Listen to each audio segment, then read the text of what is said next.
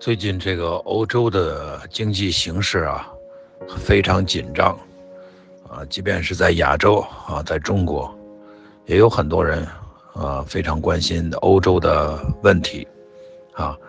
因为中欧的经济关系还是比较密切的啊，所以啊关注欧洲啊也是非常自然的问题啊，因为从中国的这个视角来看啊。现在因为乌克兰战争，啊，因为很多的原因，啊，欧洲经济似乎已经啊摇摇欲坠了。很多人都说呀，啊，随着俄罗斯的能源公司宣布啊，无限期的关闭北溪一号啊这个天然气管道，啊，那么这个欧洲的这个经济啊，这些国家包括英国、德国、法国就撑不住了啊。他们的经济呢就崩溃了啊，就会就等着在听那嘣的一声巨响啊，这些欧洲的老牌资本主义国家啊，他们的经济就会崩溃啊，老百姓就会上街啊，革命就会发生了啊，都有这样的感感觉。即便有的中国人是在国外啊，也会看到一些推特呀、社交媒体等等，呃，也有一些亲俄罗斯的人呢。会描述欧洲现在的这种啊所谓的这种惨况啊，呃，有的有的人我看发推就在讲啊，说这个现在俄罗斯人不呃这个对欧洲的封锁呀非常的严重啊，欧洲人想出了新的办法啊，这个通过新的运输方式啊来解决天然气的问题啊，结果他就贴了一张照片啊。就一一溜啊，一排毛驴啊，背上扛着天然气罐啊，在山路上蹒跚的啊前行啊，这就是欧洲人想出来的新的啊运输方式。总之，在很多人的这个眼里啊，啊，欧洲人是完了啊，欧洲的这些国家啊，欧洲的经济啊，因为能源的这个战争啊，因为能源的危机啊，因为俄罗斯人啊。这个对天呃对天然气的这个控制啊，所以欧洲经济啊，还有欧洲的这些国家，啊，就接近于崩溃了啊，呃，那么这样的想法啊，是不是正确的啊？这里边有什么问题被搞混了呢？啊，这个呃是真正值得谈的一个重点问题啊，呃，我们不能完全凭这个印象。啊，来形成一个概念或者结论，实际这是不正确的啊。这个在概念的和印象的后面有一些真实啊，真实才是最重要的事情。这个乌克兰战争啊，是从这个呃二月份开始的啊。那么在这个过程当中啊，俄罗斯人一直是把天然气啊。把能源啊，对欧洲输出的这个能源呢，作为武器啊来使用的，啊，这个能源武器化一直就是俄罗斯人在操纵的啊。那么在这种情况下呢，这个欧洲人不傻呀，一点都不傻啊，所以他们知道这种啊情况对欧洲意味着什么，所以欧洲人的话呢，一直在抓紧时间啊储存天然气啊，要过冬。啊，因为过冬的时候呢，对天然气的需求特别大啊，到了夏天，啊就不会需要这么多的能源了啊，这个能够争取到更多的时间来解决这个能源危机的问题啊，所以欧洲人的话呢，这个储存天然气啊非常的紧张啊，到处去采购天然气啊，在整个夏天我们都可以看到这个欧洲各国的谈判人员、采购人员。啊，在世界各地哈奔忙着啊，在采购天然气啊，在储存天然气。那么欧洲国家的这个措施呢是见效的啊。那么现在欧洲主要国家的啊这个天然气的库存啊，这个高的已经有百分之九十以上了啊，已经有百分之九十以上都完全充满了啊，都完全几乎是充满了。但是欧洲国家的情况不同。有的国家呢对俄罗斯天然气的这个依赖度啊就非常的高，那么有的国家啊就不是这样了，啊，从德国、英国和法国啊这些欧洲最主要的国家来看，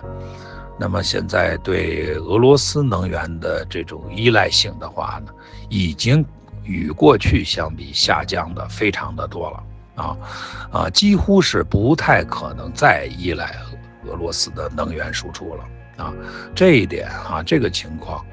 啊，我觉得我们在谈论有关问题的时候，一定要知道这是个背景的真实，它是一种真实的存在。一方面呢，欧洲的国家呢啊，恢复了过去的这个原有的能源生产啊，比如说煤电啊，用煤炭来发电。啊，比如说核电啊，法国就是世界上最大的，啊最重要的，啊这个核电的这种生产国家，啊德国也有啊，德国也有核电，啊还有煤电啊，用煤炭来发电，啊所以这些过去啊因为啊气候啊环境问题准备关闭的啊这些呃能源的这个生产中心呢，欧洲人现在都打开了啊，都重新恢复了。啊，那么他们一恢复呢，当然这个能源供应啊就非常丰富了，就可以解决一部分啊这个对俄罗斯啊天然气的这种依赖性啊，他用这个可以弥补。再有一个因素呢，就是刚才我们讲到的啊储备啊储存啊，这种储存的手段是一种重要的啊调节手段啊调节手段，我存预存一大批啊。这个存起来，在高峰期呢，我就可以拿出来去用，对吧？然后接下来呢，就是夏天了，啊，这个夏天之后的话呢，一个是天然气啊，能源的供应啊，这个更丰富一些。另外呢，啊，一些技术性的调节手段，能源生产，像煤电呢、核电呢、水电呢、风电呢，啊，这些东西啊，又跟上来了啊，所以这个，这个能源，俄罗斯的能源需求呢？这个问题就大体可以得到解决了。其实现在对欧洲人来说，对主要的欧洲国家来说呀，这个俄罗斯的这个制造的这个能源危机啊，还不是真正的最最严重的挑战。对欧洲国家的这个经济来说呀，最大的问题啊啊不是供应的问题啊，是价格的问题。啊，这个价格高涨啊，这个准确的说就是通货膨胀啊，才是当今啊欧洲国家经济所面临的最大的问题啊。能源问题仅仅是欧洲人、欧洲经济现在的一个问题啊，但是通货膨胀啊，通货膨胀也就是价格上涨啊，这个导致的问题更大啊，更严重，这是才是真正的大问题。那么欧洲国家是不是会有这个人上街游行示威抗抗议这个经济形势不好呢？会有，一定会有的啊，这种现象一定会有的。但是一定要了解，他们抗议的是价格问题啊，抗议的是通货膨胀啊，抗议的不是能源问题啊，能源危机。能源危机啊，能源价格确实制造了一部分通货膨胀。也就是价格上涨，欧洲的通货膨胀里边有一点点啊，这个能源的问题啊，能源制造了啊一部分的价格上涨和成本的上涨啊，尤其是欧洲人在储备的时候是在啊天然气和能源价格高涨的时候储备的啊，那他出手的时候的话呢，呃也会是价格比较高的时候啊，所以能源会带来一定的通货膨胀。但是通货膨胀的构成原因非常复杂，啊，不远不是仅仅，啊是能源造成的啊，还有很多其他的复杂的啊因素，其中最大的因素呢就是疫情啊，新冠疫情造成的问题啊，因为乌克兰战争啊，还有这个对这个疫情的这种疫苗啊等等啊，这个疫情的问题在。啊，中国以外的国家呢，啊，基本上就过去了啊，所以大家印象就不深刻了。但实际上，疫情导致的啊，产业链、供应链的混乱啊，价格的上涨啊，这个并没有减轻，并没有减缓。它不是短时期之内疫情一过，立刻一切都恢复正常啊，根本不是这么回事儿。啊，所以疫情导致的啊通货膨胀，啊价格上涨问题啊是一个非常严重的问题啊，这个是大头啊，在现在世界各国通货膨胀的啊这个构成当中啊是有很大影响的一个部分。那么疫情之外的话呢，还有一个呢就是地缘政治啊，地缘政治也造成了价格和通货膨胀的这种上涨，因为地缘政治这个问题啊。啊，过去在很长一段时间哈，也许我相信有几十年的时间里面啊，对企业家们来说，啊，无论是中国的企业家还是世界各国的企业家，啊，你别看他是，啊，这个西服革履哈，这个这个谨慎优雅的这个欧洲的企业家，还是美国的企业家，还是英国的企业家。啊，他们在地缘政治方面的水平并不见得啊有多高啊，他们也会犯那种惊人的、巨大的历史性的错误，啊，所以他们对地缘政治过去实际是不关心的，或者说呢，呃，存在严重的判断失误。那么这样就导致啊，在乌克兰战争爆发之后，他们就需要对产业链企业的投资和布局。啊，市场的这种规划要做出巨大的调整，那么所有的调整都是钱啊，都是价格会上涨的，都是成本问题，啊，最后反映到产品这个方面，啊，那就是价格的上涨啊，它就也构成了啊比较大的啊通货膨胀的这个部分啊组成部分啊，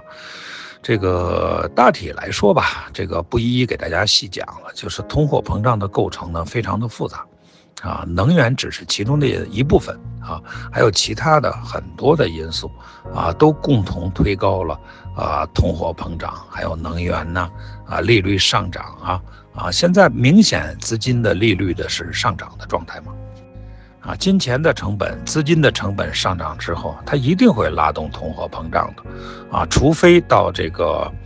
啊这个这个资金成本啊这个上涨啊。达到了啊冻结经济增长的水平，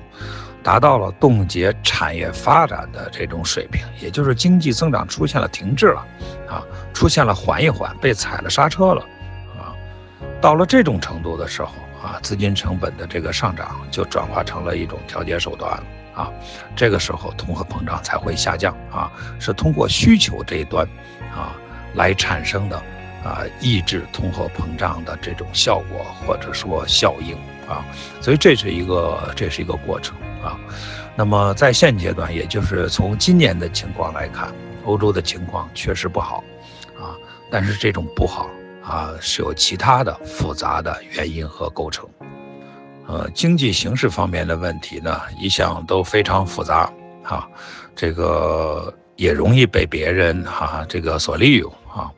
做一些这个表面上看来有道理，但实际上不是这么一回事儿的，啊，似是而非的这种解释和利用啊，容易造成大家的概念上的这种混乱，啊，我今后有机会还会跟大家继续谈一些这方面的问题，啊，今天就简单的说到这里。